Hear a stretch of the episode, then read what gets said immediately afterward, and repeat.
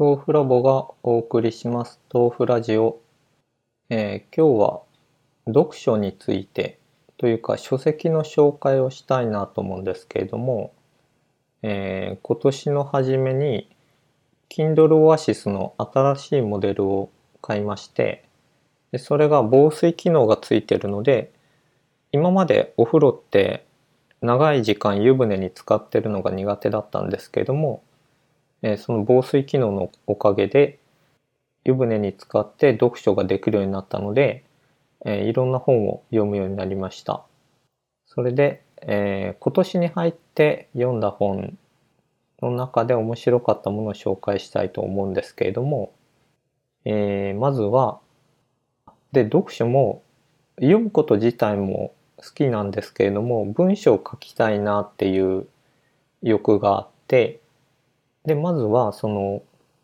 文章を書くための本っていうのを何冊か読みました。まずひ一冊目が「新しい文章力の教室苦手を得意に変えるナタリー式トレーニング」えっとあのナタリーっていう何ですかねカルチャーニュースサイトか。でそこで実践されている文章の書き方を一般向けに解説するっていう本であのまあまあいろいろあるんですけども中でもその日本語の使い方がこの表現はおかしいんでこういうふうに書きましょうみたいなそういったところがわかるので本当に文章を書き慣れてない人とかっていうのはすごくいいんじゃないかなと思いました。えーそれから次が2つまとめて、えっと同じ著者の方なんですけども書くことが思いつかない人のための文章教室。それと必ず書ける3つが基本の文章術。でこの2冊同じ著者の方が書かれていてでえっと、え例文として実際のいろんな文章が引用されていて、まあ、それが俳句から小説からいろんな文章がとにかく引用されてるのででそれを見ながらあなるほどこういうことかっていうのが分かってくるっていうそういう構成になっていて、えっと、すごく腑に落ちるというような感じがしました。でなるほどこういうことを考えながら文章を書けばいいのかっていうのが分かってくる2冊となっています。はい。で最後が3行しか書けない人のための文章教室。でこれがタイトルだけ見るとあの余計なことを継ぎ足して3行を水増ししようっていう本なのかなと一瞬思ったんですけれども実際に読んでみるとあの本質的に本当にちゃんと身のある内容を増やしてでもともと3行しかなかったのを800字とか、えーそういったちゃんとした文章にしていこうっていうのでこれもすごく良かったですね。で小学校の頃って作文が苦手だったんですけどもっていうのが全然書けなくて本当に3行ぐらいで挫折してたんですけども、まあ、この辺の今紹介したような4冊の知識が小学生の頃にあればもっと作文を楽しく書けただろうなという気がします。であのビジネス的なビジネス文章を書くスキルとはまた別なのでそれが必要な人は他の本を読むといいんですけどもまあエッセイだとかそういったことを書きたい人は、えーこの4冊おすすめです。さあ次がですねえっと今イケイケ編集者の箕輪康介っていうあえっと今回は全員継承略でいきます。でイケイケ編集者の箕輪康介っていう人がいるんですけども結構若い編集者だと思うんですけども、えー例えばホリエモンの本とかを編集しててで自分が前に出るスタイルで売っていくっていう新手の編集者で最近その人の本を読んでるその人が編集した本を読んでることが多いですね。えー例えばモチベーション革命だとか落合陽一日本最高戦略、それからメタップスの佐藤さんのお金2.0、新しい経済のルールと生き方、それから西野昭弘、昭弘、革命のファンファーレ、現代のお金と広告、その辺を立て続けに読みました。でまずモチベーション革命については今の若い世代の生まれた時からものが充実していて乾けない世代っていう人たちのについて書いてるんですけどもちょっと同時に読んだ方がいいんじゃないかなと思ったのが、えっと、これはフラディクトさん深津さんが紹介してた「幸せとお金の経済学」っていうのも読んでみて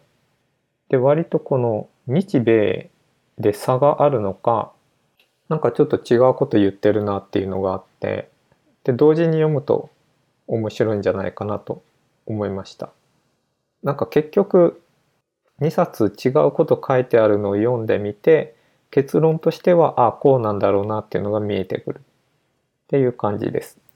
それから、えー、落合陽一とメタップス佐藤さん。これは、この二人の本は前から多分全部読んでると思うんですけども、まあ相変わらずキレキレですごい面白いですね。で、あの、僕は10年前に生まれてたら多分もう生きてないんじゃないかなっていうような人間なんですけども、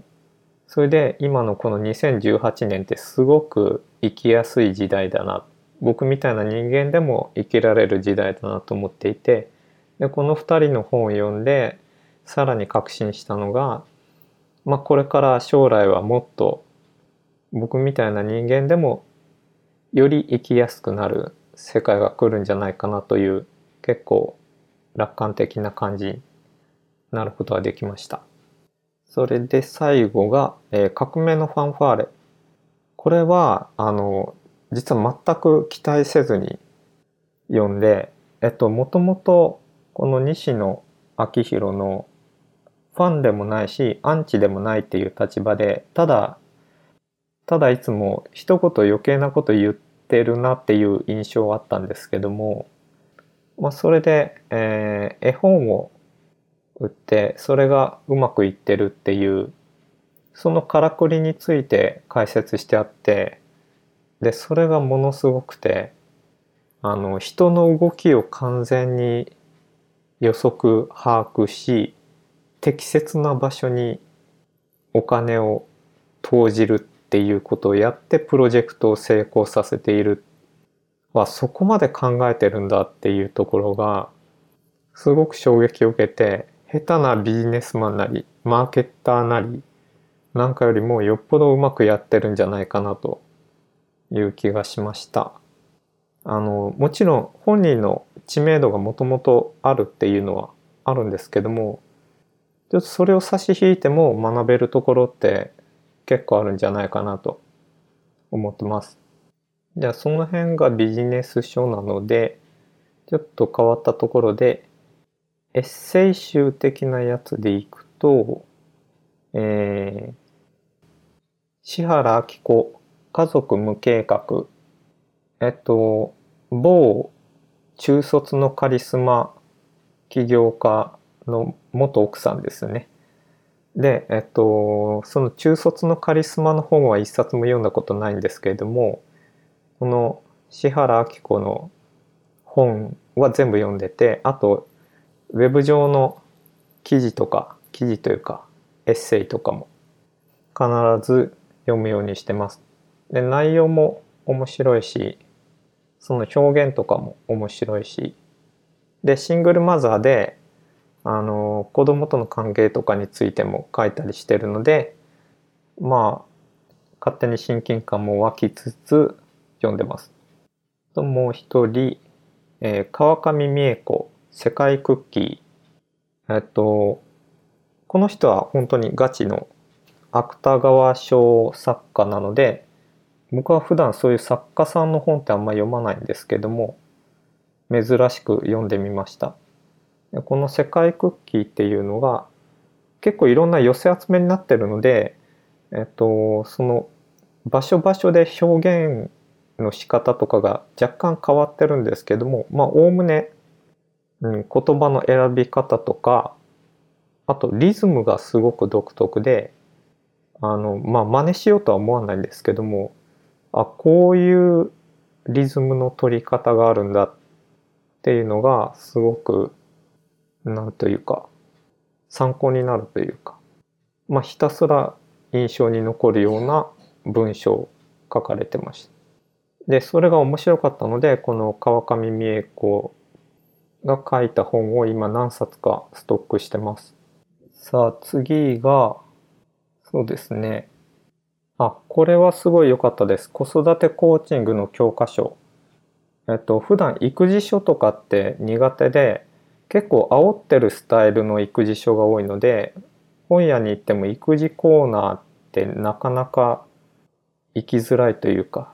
ちょっと苦手で近寄れなかったんですけどもこの子育てコーチングの教科書っていうのはすごく良くてあのなんか優しい感じがしました。で実際にあ実践してみようっていうことが多くてでさらっと優しく読めるので今子育て大変な思いしてるとかっていうパパやママにぜひ読んでほしいなと思います。さあ最後は解けるデザインハード×ソフト×ネット時代の新たな設計論えっとこれが唯一僕の本業の開発に絡むやつなんですけどもえっと UI の勉強会にこの前参加しましてでせっかく UI の勉強会参加するんだったらその前に UI に関する本を読んでおこうと思ってこの本を読みました。で、えっと、もうタイトルでなんとなくわかるんですけども、もうハード、ソフト、ネットが混ざって解けるデザインっていうことで、えっと、今までだとスクリーンの中だけで UI って考えてたんですけども、まあこれからってそうじゃないなっていうところで、えー、UI に関わる仕事をしている人は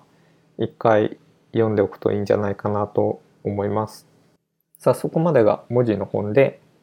えー、時間がないので漫画については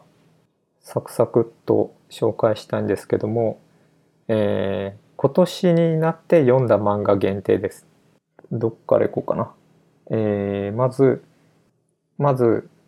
懲役339年。えっと、これは全4巻ですごい綺麗に終わってるので、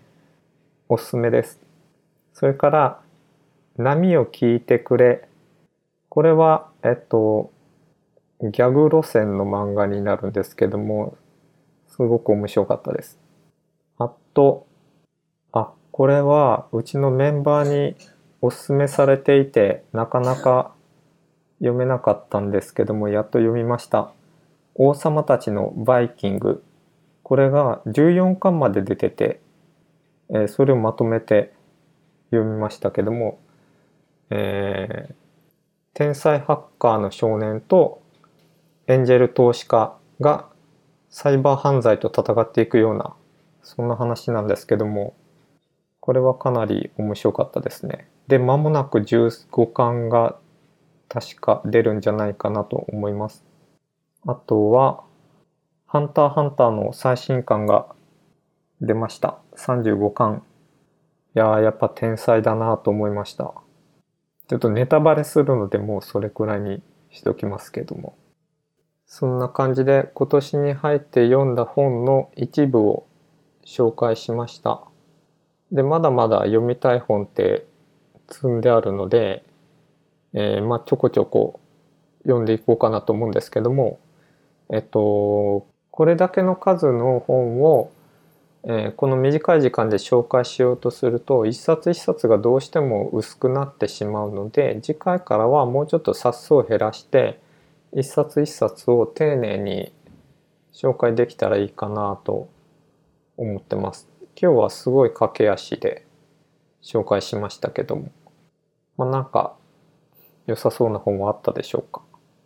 またゲストとか呼んだりしてそのゲストの読んでる本とかおすすめの本とかも聞いていきたいなと思います。